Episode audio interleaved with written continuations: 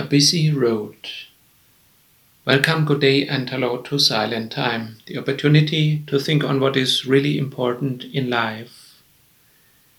Do you stay in the city or in the countryside?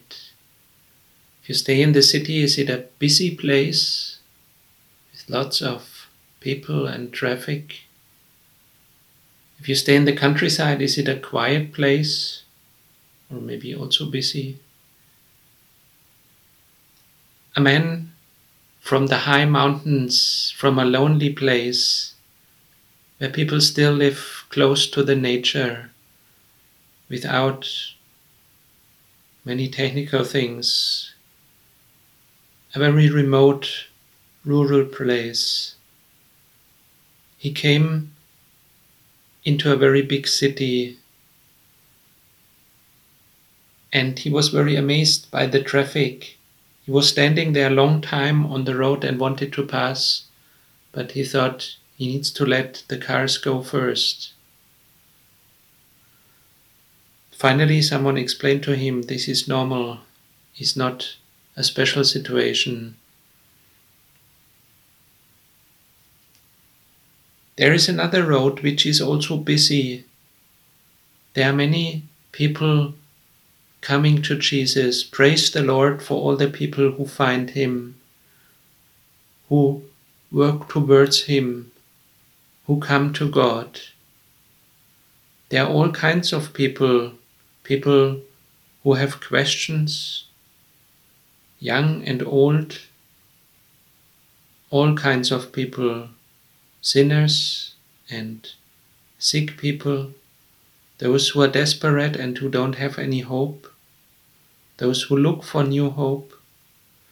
Many have, people have tried to block that road, to not let the people come to Jesus. They try to avoid people coming to Jesus by telling wrong things by persecution, by lying, but still people come to Him. Praise the Lord for every soul that finds to Jesus. Also, in the Bible, Luke 15, verse 1, many tax collectors and other outcasts came to listen to Jesus. Lord, we thank you that we can come to you from whatever background we have, from whatever place we stay, whether we come from busy places, from busy jobs, from hectic background, or from lonely and slow moving background. In any case, we can come to you whether we have a lot of guilt and sin, or whether we think that we don't have, we can come to you. Thank you for your love, for your grace, and for your forgiveness. We pray that many more people find to you and that you help them, that you bless them and fill them with your Holy Spirit and that you change us to make us fit into your kingdom, where we praise you forever.